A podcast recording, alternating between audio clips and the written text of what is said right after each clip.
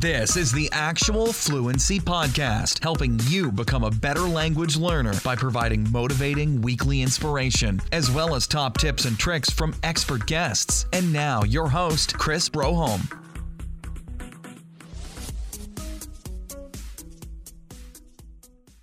Hello, everyone, and welcome to another episode of the Actual Fluency Podcast, Season 3, Episode 12. And today I'm talking to Alex Rawlings, and uh, Alex was a guest back in season one. And uh, a lot has happened since. It's been almost two years. And although he did make a slight cameo appearance in a Polyglot conference episode, I felt like we should. It was time to take a, a, a talk with Alex again. And this time we get into a very interesting topic that's been on my mind lately if you've been following the blog, and that is to where to live in the world if you're a sort of a freelancer or you're an online teacher or whatever you might be doing where you don't have to take into an office. And we get into a lot of discussion about what are the good places depending on weather prices. And then the discussion sort of changes into what i like to call the expat problem. Uh, i don't know if that's the official term but basically we discuss what happens when expats with foreign income which is much higher than the local income move into a, a city like Berlin, Budapest, other cities around Europe are facing the same problems where the prices go up and they go up so much that the locals can't afford living in the city anymore. They have to move out. And we kind of talk back and forth about that and, and give our opinions. So I hope you enjoy this talk with uh, Alex Rawlings. And uh, just one little quick shout out. I know uh, some of you uh, have given some feedback that you don't enjoy these sort of long introductions in the beginning. So I'm trying to do just a, a, minute or two just to, you know, say hi, what's up, you know. Uh, so it's not just the recording that you're going to listen to, but you're also actually listening to my voice recorded pretty much live with the episode. So the only other point was I finally put the show on Patreon for people who have been asking of ways to support the show. So if you're a fan of the show out there, you can now get extra stuff, extra bonus stuff and in exchange for supporting the show financially with whatever amount you feel it's worth to you. And that's the beauty of Patreon. It's kind of like being a patron in the old days, you know, where uh, an opera or a theater would have nobility as sort of uh, patrons of the theater, so they supported the arts. And while I wouldn't call this podcast art, uh, I certainly hope that some of you get some value out of it enough to where you might consider supporting it. Um, so I just want to say thank you for doing that, and you can find it on actualfluency.com forward slash support. And uh, now, time for the episode.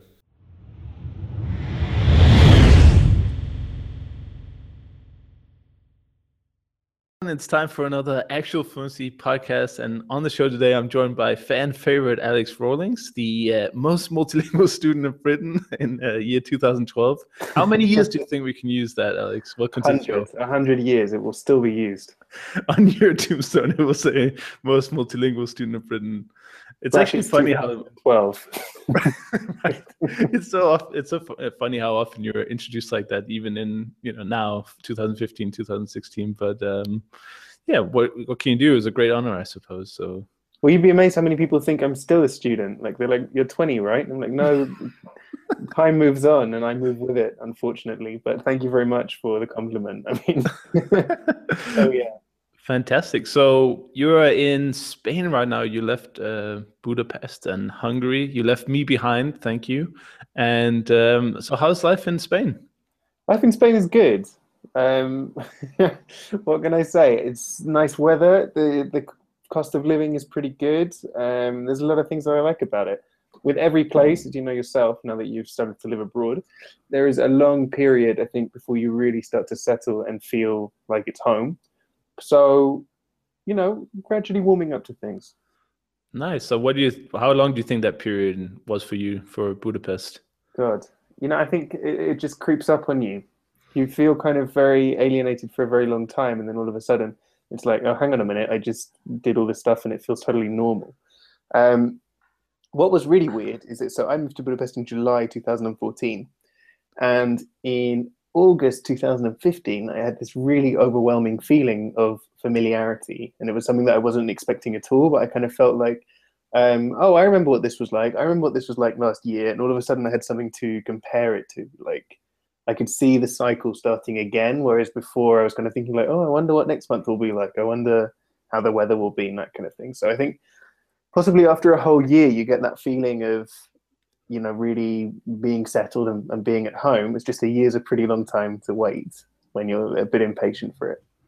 It is definitely. Uh, I'm about six months in now, and we just started winter, which was a bit of a surprise. I warned you about winter in Budapest. Chris. No, no, me. no, you didn't. You said winter is miserable and everyone is depressed. And I said, okay, well, that sounds like every northern country, you know, that happens.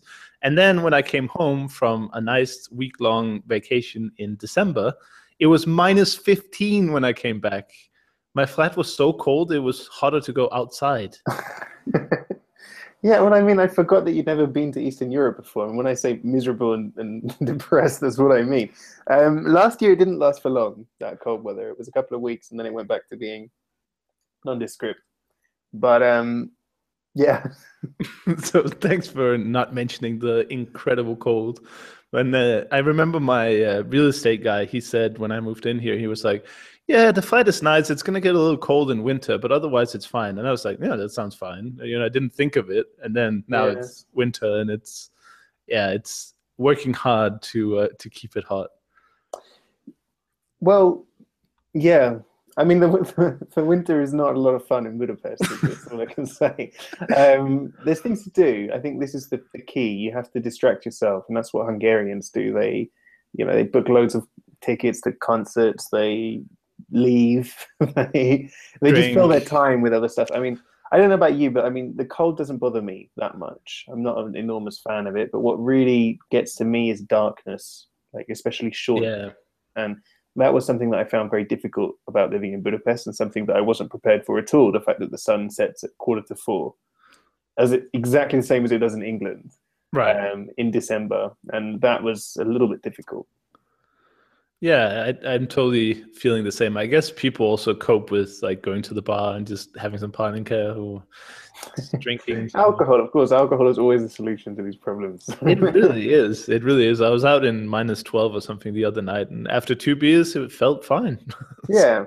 so, you'll see though, because the, the one really nice thing about Hungarian winter is the Hungarian spring, and that suddenly comes with all this euphoria and it goes back to being that amazing place that you really liked when you came to the polyglot workshops in so right. don't worry, you'll you'll stay stay in there, and I guess by late March, April, it will already be warming up again. Uh, that's fantastic. I guess in a way, I, I don't know if we talked about this, but I guess that it's a nice feeling to. I mean, you appreciate the nice things more when you experience bad things, right? So it Definitely. seems like the spring and summer and autumn are more appreciated because the winter is so tough. Yeah, I guess an optimist would see it that way. um, I'm not sure that I'm 100% an optimistic person, so I, that took a while for me to process. But yeah, no, you're right. The other thing I think about the seasons is I remember when I went to Singapore, where they don't really have seasons. Like mm. the temperature variation is two degrees in the whole year, oh. like 32 to 34. Sign me up. Well, this is the thing. So I mean, it's it's quite an unpleasant climate to be in. Um, but what really struck me is because I was living in Budapest at the time, where you have these insane seasonal shifts. Is uh, the people that I met there said, "God, you know, I've been in Singapore now for nine, ten years, and the time has gone by so quickly because there's been absolutely nothing to measure my year by. There's been no winter, there's been no right. spring, nothing. It's just every day it's hot, every day it's raining, and you know, I don't know where the time has gone. And that kind of made me think, like, whoa, maybe the seasons do have a point. Maybe the seasons are something that are there for us to kind of measure our time with. And you know, since I've moved to Spain, this part of Spain, in particular Valencia, where I am, does not have particularly pronounced seasons. It's still pretty warm outside. It's like 18, 19 degrees. And I've started to notice this feeling as well. That time is going by very, very quickly. Right. Uh, but what do you prefer? I mean, obviously, minus 15 and plus 45 is probably a bit extreme, but I mean, is there a perfect country where they do have seasons, but it's not that extreme? I don't know. Um, I don't think there is a perfect country. I think that's part of this world that we live in. There's nowhere where you're going to live which is perfect. Um, or at least if you do find that place, it's not going to be because of the place itself. It's going to be because of the people you know and the life you have there. Um, I don't know. I, I always want a bit of everything. So live in different uh, in multiple places. Have a summer home in. in no, uh, I mean, I mean that's an obvious solution, but the problem with that is it's just the, the upheaval, and also rent. Sorry. Also double rent. Yeah, exactly. Or quadruple rent if you're moving every season. I mean, Yeah. you, you can't pay for that kind of thing. I don't Well, know. I mean, I, rent it out. I don't know. rent- Rent it yeah. out. Yeah, but do you really feel settled in a place like where someone else is staying? There's a lot of things Right. to think about, I think. And I think the biggest thing is that when you're abroad, and especially if you're abroad for the first time, you notice a lot of these things that probably are just as bad in your home country. But because you're not suddenly surrounded by lots of people that you know and family and things to do and kind of a very familiar life, you notice them much more intensely than you would at home. So, for example, Chris, you're not going to tell me that the winter in Denmark is great, right? No, but it's better than this. I can tell you that. Which is surprising to many people, actually. But uh, Denmark is a very mild country. Like we Mm. rarely have negative degrees, even during winter, and snow. Of course, you got a lot of rain, but it's the same with England, right? Um, so it's Yeah. not that bad. But yeah, it's not great either. But I mean, but if. I think back to when I was living in England, like I never liked the winter either, but it was never kind of at the forefront of my mind in the same way that it was when I was living in Budapest. And I think it's just because I didn't have as much to think about. Yeah. Well, I'm not I'm not really too bothered by it. I'm just I was just surprised that it was this cold. Yeah. Um, but it's it doesn't bother me, you know. I, I just layer up and get some long johns or whatever, and you know get get going. Eh, I do I do stay inside more, obviously, and we don't go Yeah. to cafes every day like we did in summer, and um, yeah, so all those things are affected, of course, and shorter days, like you say. But apart from that, you know, it's okay as long as the heating can keep up and doesn't break, then it, it, it's okay. So you know, I don't even have heating in this place in Spain. We don't need it. air conditioning probably. Yeah, we have that, but, but no heating. Were like, no one has heating here. God, it's the opposite here. It's like nobody has air conditioning because Yeah, no, that's a you know, serious problem. 35 a problem. degrees, you know, nothing. I met some really interesting people when I was living in Hungary, and I think that was what made that whole time very, very special for me. But I met this taxi driver, the Uber driver, um, who had been to almost every single country in the world. It was really bizarre. I was like, "Oh, which is your favorite country?" And he said, "Hmm, not Hungary." I was like, "Why? Why not Hungary?" And he's like, Ugh, "The people are never happy here. You know, all winter they're like, oh, I'm cold, I'm cold, I'm cold. All summer they're like, oh, I'm hot, I'm hot, I'm hot. You can just never get them to just enjoy That's true, yeah. what they have. And I guess, you know, something about that rang true with me when I think about what it was like to be in Budapest for that year. I, I, I guess you're right because it's just so hot. I remember the summer, which also surprised me. You remember at the workshop, I was like, ah, it's Eastern Europe. It's probably cold. And it was like 30, 40 degrees every day. Yeah. And I was like in sweaters and stuff. I was like, what is this? I'm not used to this kind of weather. Yeah. so it was it was really painful on on several levels but um yeah that's the thing with weather it's so hard to find a place that has mild winters and and mild summers it, it just doesn't happen like where you are presumably at summer it gets crazy hot Um, no, like we kind of have No? mild winters and mild summers here, but um, but um, the point is that you have very high humidity here as well. So Oh, even though right. the the temperature seems quite low, you actually feel it much more than um, you would in Hungary, for example. oh okay and you know you've been traveling or living in different places for a few years now do you think you'll settle in a place or do you think that you just keep going from place to place every now and again It's a good question. Um, every time I move to a new place, I go to it with the attitude of, right, this is it now. This is going to be me for a very long time. And I think it's important to do that because otherwise you don't fully settle in, you don't fully adjust and that kind of thing. For now, though, when push comes to shove, I kind of feel like I think there's a, a lot more of the world still to see. And, you know, we are part of this very exciting new movement, let's call it, of people that are able to work online and, and choose where they live. And I kind of feel like because I have that opportunity, it would be a real disservice to not take it and to not explore more places and, and live in more places in the world. So I don't know at the moment. I could imagine spending more than a year where I am now, but there are also other places that I'd like to see too. Cool, and I totally agree uh, that the world is open, but it's also a big hassle to move. I find so, I, and I don't know because the problem is you can't live in a place and then just take a month or two somewhere, or even three months somewhere for the tourist visa. You don't really get enough of a picture of what the country or the culture is really like in three months, do you? Not at all. No, you need to do the full cycle. Yeah. I think you need to see the the country go through all those motions. Because I mean, look, if you went to Budapest in in July and stayed for three months, you'd think Budapest was like the Middle East. Right. Yeah, it's true. You completely the wrong impression about what the country's like. And everyone's happy and, and people are so relaxed. so great country. And... Yeah, and then bang, the winter comes, and you think that Budapest is like Siberia. I mean, the, the, the truth is somewhere in between, you know. But it, it does take these perspectives to really see that, and it. I think it, even a year in the scheme of things, is not actually that much time.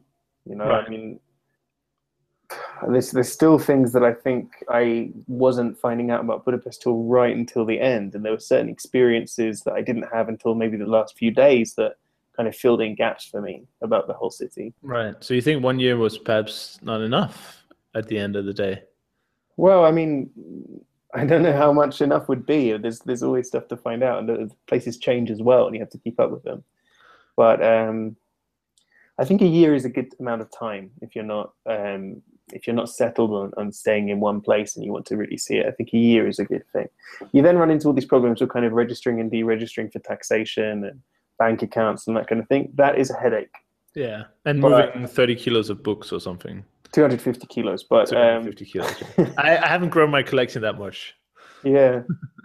Well, no, that is also a hassle. Um, but uh, depends what you want. You know, I mean, the world's a big place. Yeah, I think right now my plan, just to uh, to contrast that uh, a little bit, was probably to set up a base here, uh, because I think that it's in the middle of Europe, and I don't like to deal with all those taxes and moving everything every year and doing all that stuff. So I was thinking about just setting up a base, and then if I want to take a month or two traveling, uh, I can do that. I mean, it's up to me. Uh, it, it is a weakness because you don't get the full uh, experience and the language you're not going to learn much in two months if anything so it's like you're stuck between these two situations right it, it, there doesn't seem to be a, an easy way un, until they figure out something like e-citizenships or something which You I- mean with the taxation system and that kind of thing? yeah, like if it was just centralized or whether or just allow people to be registered somewhere in Europe and just not live there. I don't know any country that has that, you know. You need to have a physical pres- uh, presence in some country. Yeah, I mean, obviously, there's reasons why that happens. I think sure. I think the point is that these kinds of laws haven't really caught up with um, the kinds of work and the kind of lifestyles that people like you and I are doing right now. But the good news is that we're growing as a group of people. So hopefully, as more and more people become self-employed and more and more people start working through the internet, things will come along that will cater for us. Yeah. Yeah, or otherwise we just have to move and deal with the hassle every time. But then one year does seem a little bit uh, not enough time because you have to deal with all the bureaucracy for just one year. You know, you'd you'd want to maximize that pain and maybe do uh, eighteen months or something at least. Well, this is the argument, ironically, for maybe just doing shorter stints. Because if you just do three months in each place, or even less than six months, actually, I'm pretty sure. I'm not a legal advisor, so don't take this advice for, you know, literally. But I believe that if you're less than six months in a place, then you are not considered to be a fiscal resident. right. So in that case, you can retain your um, tax liability in your home country.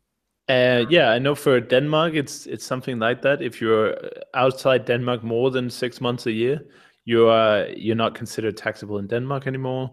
Mm. So the opposite must also be true. If you are in Denmark six months of the year, then you'll be fine. Uh, I- don't Yeah. know why you'd be registered in Denmark though. They have crazy taxes. So be registered somewhere else. But uh, but then of course you get the tourist visa limitation is only three months. So unless you're traveling around Europe as a European, then and I know we have a lot of American visitors who'll probably be hit hard by tourist visas.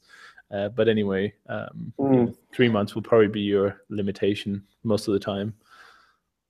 So, Chris, I wanted to ask you a question because I know you, you ask a lot of questions on this show, but I, I wanted to, to turn the Go spotlight on you a little bit. So, when I was living in Budapest, um, I'd get this question again and again and again, and it became increasingly difficult to answer. And it was basically, why did you come here? Why did you come to our country to live?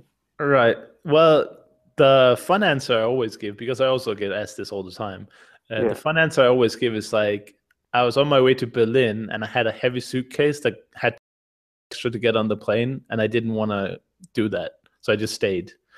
And that was kind of the, and it always leads to the follow up story. Uh, it's pretty funny, but uh, I did actually have a ticket for Berlin. I was going to go to Berlin to live, and then I saw Budapest, and I was like, if I can have all this where I am now, why do I want to travel to a new country to know what I'm getting? You know, this was like the mm. adventure. Um, so for me, I didn't know much about Hungary before I came to your workshop. You didn't know anything about the climate? No, not really. Uh, I had looked at Budapest and uh, Prague and Berlin as possible expat locations because it was very popular. But I discounted both Hungary and the Czech Republic because of the languages, ironically, uh, because I thought that I was not in a place of my life where I could learn yet another complicated language. And I, I never knew anything about Hungary. I never knew anything about the Czech Republic. So I didn't have any sort of things attracting me to either language. So I just said, okay, well, Berlin, I can improve my German. I know some people who live there. It's a nice city uh, most of the time, and it's got you know a, a, very nice sort of expat community, startup community, co-working community, whatever. You can find anything in Berlin, I'm sure. Um, but yeah, then I was just here, and I was like, wow, this is like an adventure. You know, walking down the street, mm. you don't understand anything. Literally, have no idea if that's a brothel or a hairdresser which is you know when you make that mistake it, becomes obvious but um, which are the boys toilets which are the girls toilets? So it's also you know there's not a lot to go is, on. It, it shook me up because i and then i realized i'd never traveled to a non-english speaking country. Like yeah i was in germany they all speak english. I was in like um, turkey in the tourist areas they all speak english and i don't speak any turkish anyway and it was just like I realized that I'd never fully been in an in a completely foreign environment that where I was like completely screwed. Actually, mm. I was just uh, you know I couldn't do anything. I, I, I had so many problems in the first week or two, and nobody spoke English. It seemed, and mm. of course now that I understand basic Hungarian and could probably do some transactions and stuff, now of course everyone I meet speaks English for some reason. but back, back when I came here, it's like my uh, the the guy who is like basically the janitor of my building he didn't speak a word of english trying to ask me questions and stuff. And my and uh, another guy came to fix some uh, lighting in the in the flat ironically not very well. Um, but um, they just didn't speak a word. And i was really surprised by this because i thought all of Europe spoke English, right? Yeah. But does that kind of do you still see that as the adventure? Is that still what draws you to being there, or have you started to see that a bit more as an inconvenience? Because uh, that was my experience as well. And when I'd say it to people, there would be this split in reaction. Some people would be like, "Wow, that's so exciting." Other people would be like, "Oh my god, I could never live in a place like that." Yeah, I I think that's exactly what happened. Like you describe, I when I came here with the adventure, and then a few months in, it was just becoming convenient, and I realized that Hungary is extremely convenient for people who work online. Uh, first of all, they are in the middle of Europe. They have excellent connectivity. Uh, you know, the airport is is really well connected to at least most of Europe, and they have really cheap flights. Uh, but also, actually, you can take a train to most major capitals, as you as you've probably done it, it's just a, a, very well connected place to be in general. And it's not too far away from Denmark, where I'm from, so I go back a lot. It's not too far away from England. I go there all the time as well. And mm-hmm. so it became a place of convenience and, and really good income tax deals as well. They have 16% income tax as a base rate, flat rate too. It doesn't go up with income. And uh, you can join the Social Security for essentially 15 pounds a month. So, you know, for me, it's just a really good country for expats. And mm. I hmm. I know a lot of people say that the Hungarian people are sort of cold and and you know they can be miserable and depressed and angry and stuff, but they're also incredibly nice people. I think um, most of the time, and they they remind me a bit of the Danish people. You know, if you don't know them, they might seem like really rude in a way, but once you get to know them and understand how they think, they're they're you know just like the rest of us. I I think. Um, like, yeah, definitely. I think one person said to me, you know, like once you become, once you do break through and kind of become friends with a Hungarian, that person's your friend for life, and that's been my experience certainly since leaving Hungary. I'm still very much in contact with my friends, and I kind of wish I was a little bit closer so I could come back and visit. But you know, from going from the center of Europe to being a little bit out on a limb here has meant that traveling is not as easy as it once was. Right. Well, you should live closer to uh, a, a better airport, I suppose. I don't know about Valencian airport. Uh, it seems a little bit small. no, yeah, it's a small airport. It's a small airport. The problem, the problem within Spain is that, um, from my point of view, Madrid and Barcelona are prohibitively expensive cities to live in. Mm-hmm. Um, there's no point in me living in a city like that. I may as well go back to London. Yeah. In terms of rental prices, so yeah, there's there's a lot of things to balance out. Yeah, we haven't covered that actually. Uh, prices as well. That was something that also drew me to to come here because well, not come here, but stay here actually, because it's incredible how much you get for your money here, and a lot of people are a little bit oh, so you just there to you know get cheap beers and and and and live live a, the cheap life, which you can do here. But I saw it as an opportunity to basically do more things. Like in Denmark, if I had to go out for a cafe just for lunch, you know, we're talking like 20 pounds. It's London prices basically.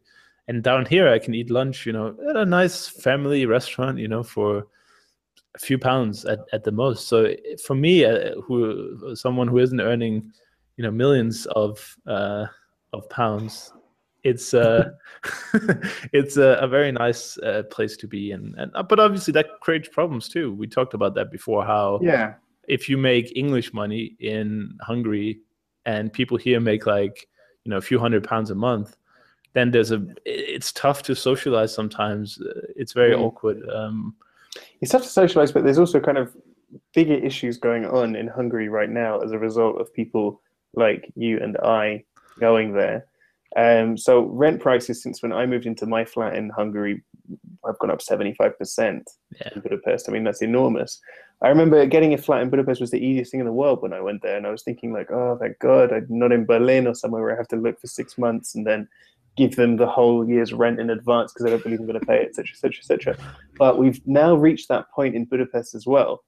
And, you know, I mean, what you used to be able to get in Hungary for maybe three, four hundred euros a month is now more like nine hundred, a thousand, even mm. in some mm. cases. So uh, it's very difficult, and I know this is going to have an enormous strain on Hungarian society, as it has done in Berlin and everywhere where the tech hipsters go. Yeah. Basically, it's true. It's true. I think what will happen, and I think this already happened to a large extent, is that the center will be dominated by expats and Airbnb, and then yeah, the Hungarian... that's Airbnb is an enormous thing for the tourism. Yeah, and it's some it's a quite annoying actually in, in, a way, but it's also it's driving the Hungarian working people out of the center. They're living in the suburban areas now, or and even it's pushing the prices up. Because I mean, you're, talking in pounds. You're saying, "Oh, I can do this for a few pounds," or that, that's fine. Yeah. But if we start converting Hungarian prices into euros, it's actually not as cheap as it first seems. Right. To be able to get in the rest of Europe, you know, and that's a trend which I see, you know, continuing um, from the time that I was in there, and certainly now, of course, it's, it's even more expensive. You used to be able to eat the standard in a restaurant in Hungary. A main meal was five euros, you know, one thousand five hundred forint. That was kind of standard, even a nice meal. Now you're looking two and a half, three thousand forint, mm. which is already ten euros. And you know, where's the cheap Hungary now? I mean, ten yeah. euros is not cheap by any means for a meal in a restaurant. You definitely have to look for it now. I feel like uh, just that's just my experience. You you know, you have your little kind of fritzy papa mom and pop restaurants around the corner that still do that deal. But then most of the cafes and restaurants have kind of adapted to tourism and they increased all mm. their prices. So a main course is like two and a half thousand now on, on average. And I think if you if you try to avoid those and go to the right places, you can still do it really cheaply. So the argument still stands, but it is a concerning uh, evolution. I, I don't really have any idea of like what will happen I mean, it seems like the prices are just going to c- continue going up. I guess hmm. investing in a flat right now would be nice, but uh, what I've heard from so, parents though is they they they have a, a, a, nice family tradition of like passing on flats through throughout down the family, so they don't have to pay for rent. Actually, many of them. Uh, that's what I understand. So that's a slight save uh, that they have this uh, tradition where each family just has several flats uh, but you know, for those who don't, it's it's tough. You know, how how can you live on you know, 400 euros a month or 600 maybe? So, do you think that there's a sustainable way to move to a country like hmm. Hungary? sustainable for who? You know, sustainable for the local environment. Right. We come in with our pounds and euros, whatever. We can buy more than the local people. We price the local people out, and you you get Berlin because that's exactly what happened there. Yeah. How how do you think you know? Because I'm, I'm wondering if people are listening or watching who are thinking, you know what, I want to move to a place like Budapest and start my life, but they're concerned about the issues that we've been talking about. What do you think people like us could do to encourage more sustainable living in places like Budapest? Well, I think the first is not to uh, support tourist traps, all the tour various tourist traps. So something like you know when you see flats posted, don't just jump at it because it sounds cheap in your London prices. You know, I, I live in a flat now that's probably hundred euros overpriced, but so I was this is you're talking from experience here. yeah, it, definitely because I was just I was just so desperate, and you know people who know who read the blog about my experience moving to Hungary and staying in Airbnb for like a month and a half will know that it was not because I had great choice. I just had to do something because otherwise I wouldn't have enough money to cover the deposit because Airbnb was significantly more expensive. Mm. Uh, and and then it's a decent flat. You know, it's not terrible. It's huge and it's yeah, it's not the most practical and nothing in it works, but it's about I would say 100 150 euros overpriced. And if everybody if everybody was as stupid as I was uh, when they come here and they buy the overpriced flat, then obviously the prices are going to go up. But if if people took a second to actually evaluate the prices with the market and see, okay, that looks a little bit high, then at some point the realtors are just going to have to drop it down a little bit. But mm it's supply and demand, isn't it? If there's like a million Danish people coming here because I posted about it, then obviously the price is going to go up because there are not enough flats to support all these new uh, new people. You know, so yeah, I I can't. So do you, so do you think it's it's because I'm wondering, do you think it's like ethically or morally questionable for people like us who come from rich countries in Europe to move to poorer countries like Hungary? I it's really these, these are questions that I did find myself asking yeah, myself it's a when I was question. in Hungary because I was like, you know, I mean, especially when you're there for a long time and you get to know the people, you see the people really do have a lot of problems there. And in some ways, I'm solving it. You know, I'm creating more work, I'm visiting places, I'm feeding money into the economy. But in other ways, I'm creating more problems because people are seeing me as a more valuable consumer than the local person. Mm. And they're putting a price at what to me still seems cheap, but what completely excludes a local person. Yeah, I, I totally agree uh, with that observation. And like I said, it's a great question, and it's a really difficult one because you have your own interest to protect as well. You know, if uh, there's nothing with all the Schengen and stuff, there's nothing preventing you from doing it, and there's nothing, you know, just to even discourage people from doing it. And I would just hope that by me moving here, this, uh, I mean, obviously one person doesn't change much, but if every expat who moved here, I mean, they will spend more money on average everywhere. I mean, they will keep the local economy running. Maybe the expats or the tourists are the reason that Frici Papa is still open. You know, a lot of Hungarians go there, but it's kind of a, a tourist site now with such a terrible service. It's like, uh, Yeah. Uh, so people This go there. this uh, cheap place I introduced you around the corner from your flat where you can eat for a euro fifty.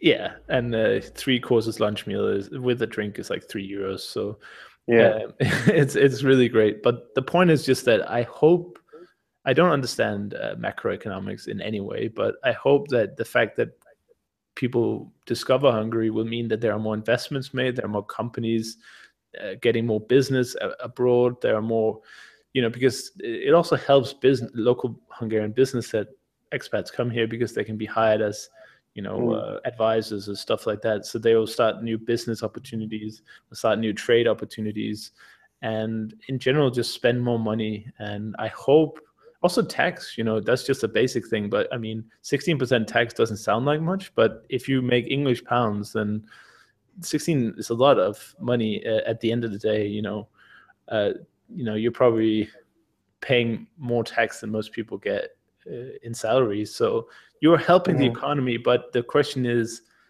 by everyone coming here is that Mm. help enough or will it just drive everyone out and then you just have to also consider is that such a bad thing because it's happened everywhere else right so yeah. And one of the things that I kind of had this, this strong sense of when I was living in Hungary was that we're swapping places. Because I mean, I know you have a lot of listeners who are in the UK, right? But um, in the UK, when I was growing up, the talk all the time was about Polish people coming to the UK, Polish and Hungarians and Slovakians and everything, but especially yeah. Polish people, you know. And we're like, all these Polish people coming here, it's taking jobs away from local people. It's it's the same argument, you know, but just the other way around and for the right. other reasons. So with people like us, and you know, Budapest, there's a lot of people from Western Europe living there now. Yeah. There's a pretty big expat community of people who moved for the reasons that, that we did but we're, we're kind of we're taking their place and and they're taking our place and somehow the effect is kind of the same that local people are kind of losing out so i don't know how far this argument goes it's really. funny. I mean, it's funny you should say that because I've I talked to some Hungarians about it, and apparently London is the second biggest Hungarian city in the world. It is. I mean, my downstairs neighbor in where I live in London was from Hungary, and yeah. like, so when I would go home, the first thing I would hear was like him on a phone in, in like the street talking in Hungarian. it was like really, really weird. I'd like bump into people in, in boots, like in shops, just speaking Hungarian. I'd be like, oh, "Abochan," and stuff like that. It was it's totally like weird. So it's kind of, but it's part of this really interesting thing which is happening, which is that as borders well, and obviously with recent events excluded, but as borders are gradually being eroded across yeah. Europe and people don't see moving to a country as a big deal anymore, you get this real mix. And I'm I'm really interested to kind of see where in 15, 20 years this is going to lead us to, hopefully to a good place. But um, you know, all over Europe now we, we've got this happening, and you know, I'm a part of it, and you're a part of it. That people are moving, and people are getting to know other cultures. Yeah, I think my theory is the same as yours that Budapest is is going to be like Berlin and probably eventually London. They're all on this trajectory, um, and you're just going to move further and further away from the center to afford the rent. But the the point is that Budapest wasn't really discovered, like uh, proven by my complete ignorance of the city's viability. As a nice sentence, you should put that somewhere. Uh, but yeah, I was just completely unaware of Hungary and Budapest in general. But now that I heard about it, I googled uh, a lot of expat forums and stuff, and people are really starting to discover it now.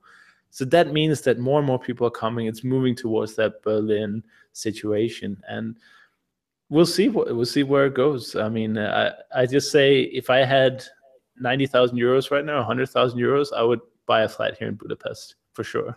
Mm. Maybe not even to well, you'll have to have at least that again to pay all the taxes and, and stuff the Hungarian government would put on top of you. But yeah, yeah I mean, I think, yeah, having 100,000 euros in your pocket is, is a very nice thing to do in, in Budapest. Yeah, well, but, I just um, I just think that it's a nice uh, investment opportunity right now, and you know, having the prices are just going to keep increasing. I think, like you mm. you suggested, because it's so, kind of so much. Yeah, yeah, I mean, so another interesting thing that's happened, and I, I wanted to know what you think about this because you've moved to a big city. Yeah. Right. And in the past, big cities were kind of a, a thing of convenience. It was like we go live in the city because that's where the work opportunities are. But you're not in that category because you can work anywhere. And one thing that started to happen in Greece, which is a situation that I know about, of course, because of my family being from there, is as the crisis has hit Greece and there's less and less work in Athens and people are moving online, people are just leaving the city in droves. People are going mm-hmm. to smaller places where they can have better qualities of life, where they've got fresh air, cheaper rent. You know, they can drive cars, they can raise their kids, you know, without having to worry about crime and that kind of thing. And and this is a new trend which is happening as a result of this whole online thing. And I was wondering whether you could ever see yourself living in a smaller place than Budapest. Yeah, I think so uh, for sure. the The feeling I have right now is that I'm still young and I I still like you know going to cafes and getting a beer every now and again. I think when I'm a little bit old, older, maybe five, ten years from now, that might be very appealing to move out of the city because then I'd have stronger finances. I'd probably be able to afford a car, which I think is probably necessary when you move outside public transport. And um, as long as I'm close to an airport, or at least relatively conveniently placed in in terms of an airport, then I don't really have to live in a city. Uh, my mom always criticizes me for you know wanting to live in a big city. She's like, "What do you use it for? What do you use it for?" and, and there's something about it because I mean, I've, Valencia is a city. It's it's not not a city. It's about a million people here if you count all of the surrounding areas, but it's a small city compared to what it was. And there are times when I kind of think, oh, you know, there's something there's something different about here. There's it's missing some kind of atmosphere, which which I was very aware of all the time in Budapest. So You know, I was wondering maybe maybe we're addicted to the city, maybe we're addicted to to the choice. I, I don't know. I, I definitely feel more alive in the city. And I think one thing that you can't put a price on is like potential something. So the fact that I can, the fact that I have 200 restaurants or eating places within 10 minutes of walking doesn't mean that I actually visit them every year. But the potential of me having it is very much improving my life quality. Because it's like Yeah. I could go down and get a whatever. I could do that. I could do this, and you'll never ever miss anything. It, I've I've lived in small cities before, and it was just like in Denmark. One I lived in for many years had, I mean, probably less than ten thousand. It was a town, and Mm. you know the main shop closed at like seven at night, and you had to take a bus for like forty five minutes to get to the next major city to find a place that was open until nine. There was no eating options. There was no nothing and that's of course an extreme example. You could live in somewhere like Valencia that's kind of in between, or maybe know, or towards, the big one. Between Yeah, somehow got but balance. let's two hundred thousand, whatever. You know, um, I lived in a city like that. and That was very nice. But I think potential is a good word because the fact that you have it will make it much easier for you. Like if here in Budapest, if something breaks or if I need something for my computer or something, you know, there's like several different media marts. There's like uh, Mm. IKEA for furniture and stuff. So I know that everything is available. It doesn't mean that I take advantage of it every single day, but I can if I will, and I think that's worth something. Okay, but then we move into very dangerous territory because that's what people say about living in London. Yes. And uh, London, I think we can all agree, is is not how we want cities to end up. Because I mean, I personally see myself. I mean, I, I wanted to live abroad. I always wanted to do that. I always wanted that experience, but it's not wholly my choice. I'm also living abroad because I cannot justify to myself the absolutely outrageous expense of living in London that I would have to take on. And when I when people used to come to visit me in Budapest, when people would come to me in Valencia, they would pretty much say what you're saying right now, but about London. They'd be like, "Oh, this place this place is nice. Yeah, it's, it's pretty. It's it's affordable, but it's not London. You know, you don't have the Right. choice. You don't have the whole world at your fingertips." And what I found really interesting about that is because that wasn't my experience of living in London at all. You know, yes, I knew everything was there. I knew that you know a few clicks, a few tube stops, I could pretty much do anything in the entire world if I had the money. But the point was that the, the reality of living in London was that you don't do that much stuff. no. Spend most of your time on the tube, um, most of your time just doing normal things. And the people that visit the city who save up and make the time to do everything, they really enjoy it. But the actual people that live there, it's it's not Yeah. always the case. Uh, When I was thinking about permanent choices for habitation, I was uh, thinking about um, like other UK cities, like um, going a little bit north, maybe, just as an alternative, because there are cities uh, a few hours away from London that are extremely nice and, and not as expensive. They'll probably be more, more expensive than Budapest, of course, but I was just thinking you could always go into London if you needed anything, but just live your normal life outside of it as you would. Because, like you say, you you know, I, I I eat out very seldomly, mostly because of uh, it's it's too much sort of trouble to go out and and break up your hours, and I always have like varying shifts all the time, uh, so I just cook myself most of the time. Um, so it's not that I need it, and it's not that I use it at all. And so perhaps maybe that's the solution. You know, move out of the city and just go whenever you need whenever you need anything. Hmm. I don't know. It's it's strange. It's just because I I find this whole topic fascinating because I think it's so unusual for us just to be able to choose where we want to live. It's just this amazing thing. I, Previously, it's like I'll go there because that's where the jobs are. You know, you- yeah. I remember talking to my parents about this when I was growing up. And I said, I want to live in this country, or I want to live in that country, or I want to live in the other. And they said, okay, fine, but basically you, you go where you get work. And now everything's turned on its head. So I think it's, it's just cool to be able to have this discussion and make these choices. I guess the main attraction of capital cities is usually that uh, they have great connectivity. Like airports are extremely well connected. If So you live, to get out of them. That's the best thing about living in them. That's another quote I, I would very much have to write down because that's Because that was my experience true. in London. But like, it's very true, isn't it? It's true. It's Yeah. like- it's true, but it, it's just uh, I mean, it's a it's a luxury thing as well, isn't it? Because in Budapest, just as an example, when I fly anywhere, I fly with like the cheapest airline in the world, um, Wizz Air, and they have, except for extremely pretty uh, stewardesses, they don't offer much in terms of service. Let's just put it that way. And um, you know, but but the airport is half an hour away by cab, and as you know, the cabs are very cheap, or you can Uber out there for not for next to nothing. And you know, I get into the airport. It's like you know, fast track security is like, what is it like, two pounds or something? It's really cheap anyway, and there's almost no queue anyway most of the time. And then you go to the free lounge sponsored by your Mastercard, just for having a Mastercard with your Hungarian bank you know all these mm-hmm. things it's just it's true that it's for it's advantageous when you're leaving the country but it, it does for me it is a part of the whole argument at some point because it it connects me to the rest of the world and i want to be a traveler if nothing else you know hmm.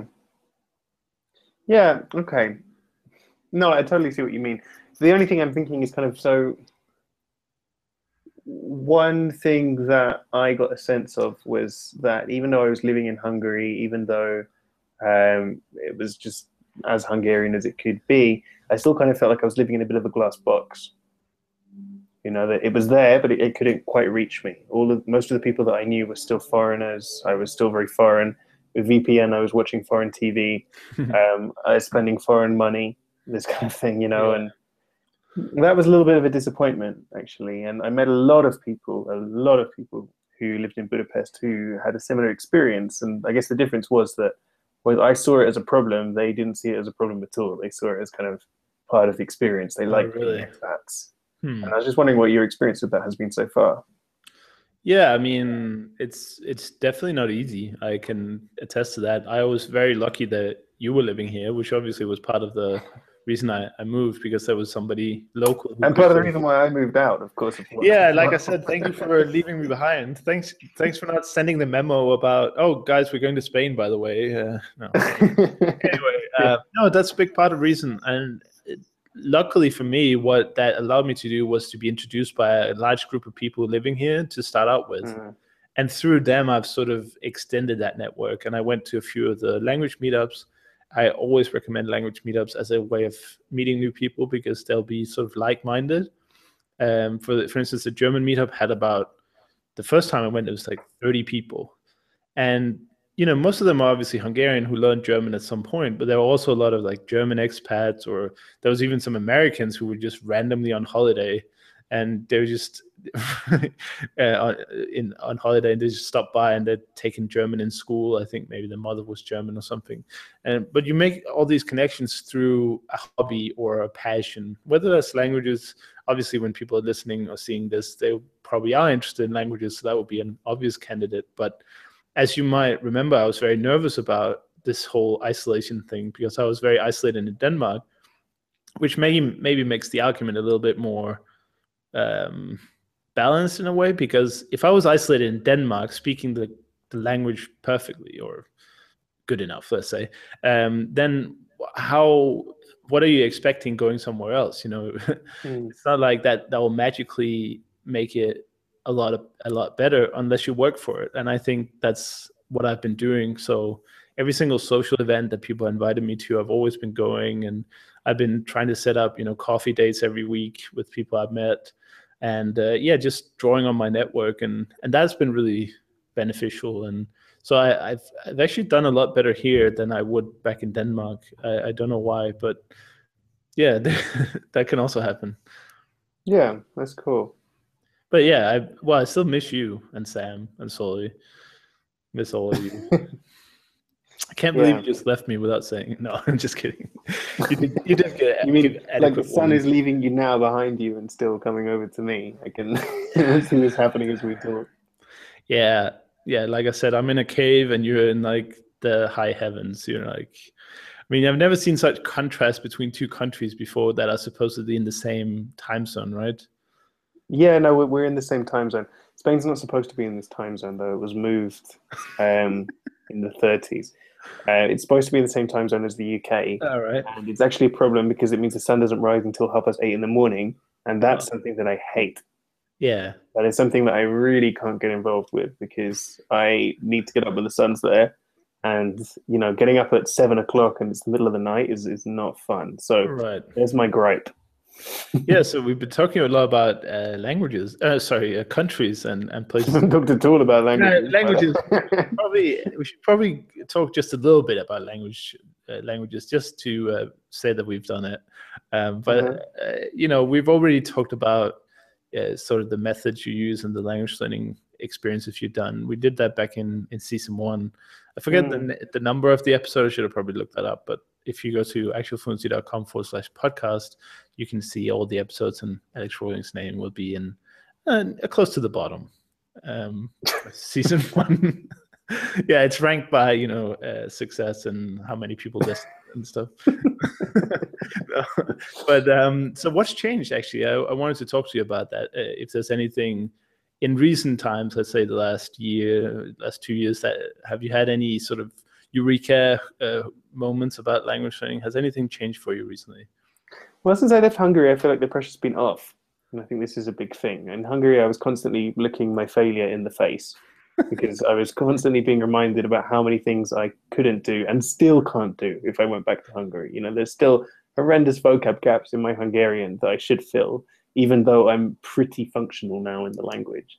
Um, whereas coming to Spain, I mean, just you just cannot compare the two languages at all. I mean, I just feel like the whole world is open to me now. Oh, really? Yeah. Um, but I guess what I learned from that whole experience is, is the way that I got things done in Hungarian was just by knuckling down and getting on with it and, you know, just aiming for an, a good outcome, not caring about details, not caring about, you know, necessarily having 100% grammatical correctness or even 1% grammatical correctness at some points. The point was just the transaction. The point was just getting what I needed done.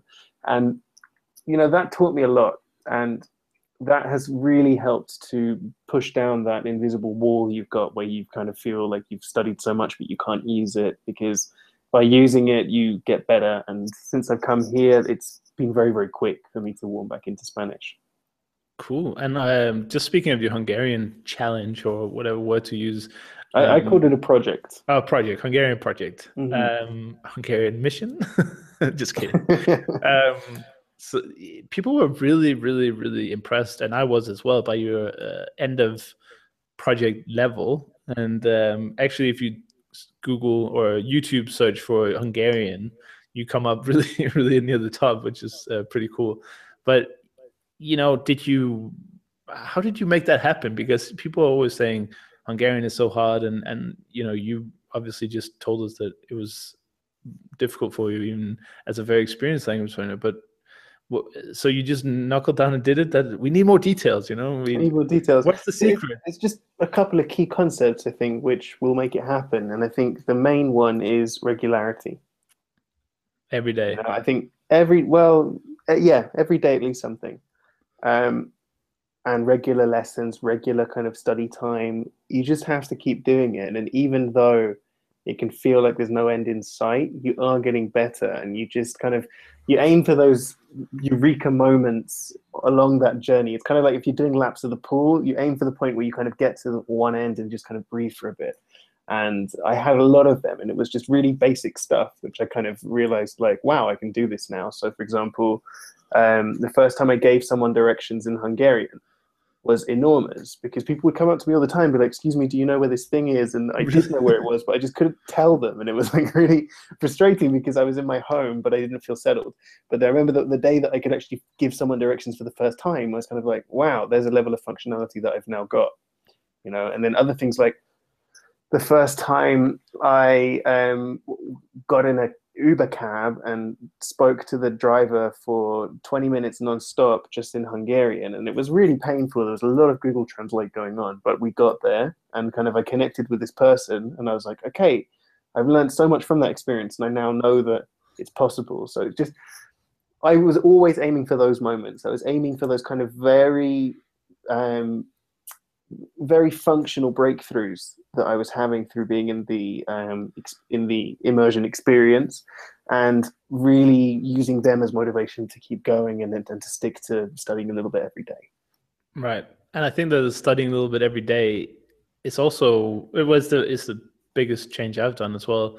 But one thing I wanted to note about studying every day, even if it's just a little bit, that is also very difficult. I find it's it's it's challenging to do something every day. So it is, and I think it's, it's it's challenging because it requires a change of perspective for you to realize that even just looking at a piece of paper with 15 words on it is more useful than not looking at it. Exactly. You know, because you have this voice going saying, "There's no point. There's no point unless I sit down and do an hour." And there is a point. There really is a point in just keeping your brain refreshed and staying in the habit of making it happen. Right. Well, that's that's really cool, and I'm also seeing it myself. The small wins uh, where I start to understand stuff, and you know, when I came here the first month and I tried to order food on the phone, and I couldn't. I mean, there was a girl of about 17 or something on the phone, and she didn't understand a word of English, even though it's like pizza menu. Uh, you know, it's not it's not hard, but uh, she just yeah. refused to understand, which happens sometimes. But anyway, whereas, and I, you know, if I had to go online and like the uh, what's you know what's the food online delivery service thing called, you know, it was only in Hungarian, and I was like, I don't understand even 1% of this website so i can't use it even with google translate you know? Translating the whole thing doesn't work when you have to go past the sign up box and stuff. But yeah. now it's like I, I actually can order online on a hungarian website and i can go down to subway and order my sandwich and i can ask basic questions and stuff. And every time you do it people just light up and they're really happy and it really helps it makes my day as well because it it, it shows progress and it you know, it, mm. it, it's really a big win. And collecting wins in, in that language like Hungarian is essential. If you just absolutely try to study on your own and never get anywhere, you're like, oh my god, how did I do this? Yeah. but I do love 100%. the language. I have to say, just on a technical point of view, it's oh my god, what a fantastic language. I mean, who came up beautiful. with this? It's fantastic. Came up with this. no, it's it's beautiful language. Definitely, I think it's it's one of my favorites, and it's probably one of the things I miss most about Hungary was speaking this bizarre, crazy language all the time.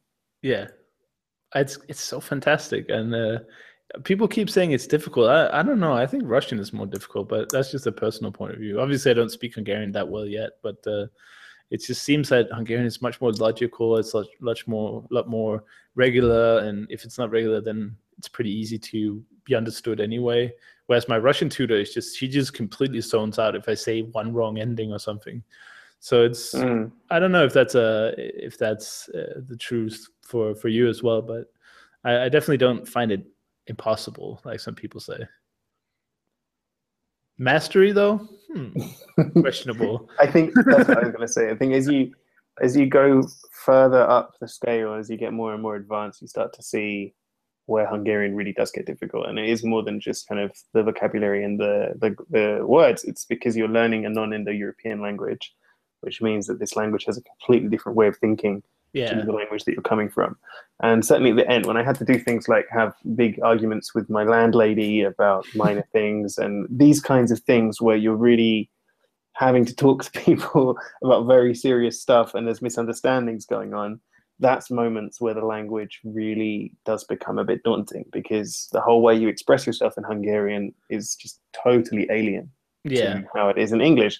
So I'm aware that the way that I sound to her is not, you know, what she would expect someone like me who's Hungarian to say, and that's where kind of the difficulties erupt. But having said that, I think, like you're saying, it is not as hard as people say to um, get to a point where you can be functional, get to a point where you can use the language and where you could visit Hungary and have fun speaking it with the local people. That sounds like the ad for like the audio courses, like Pimsleur or something. It's like you get to the level where you can uh, start speaking with the local people. Yeah, but I mean, it's fun, right? I mean, I have holiday languages. I have languages I pick up a little bit just to use because it's it's fun. Yeah, you know, oh and God. let it lead wherever it leads. Hungarian is hilarious. I mean, it really is. And it, the funniest thing is making up words that don't exist or using like uh, postposition prepositions to add to words that Hungarians don't use. I was uh, one time I said uh, I was going home and I said um, I said megyek, and uh, she was like, "What? Nobody ever says that." We're like, "We have a word for that." I was like, "Okay, I didn't know." And I asked her, "Did you understand me?" She's like, "Yeah, sure." So it's just a, a funny language in in, in that way. I don't know if you you've tried that, you know, creating words that don't exist. Probably, I'm sure. yeah, but that's the, it's very forgiving. I think is uh, which is very nice most of the time anyway.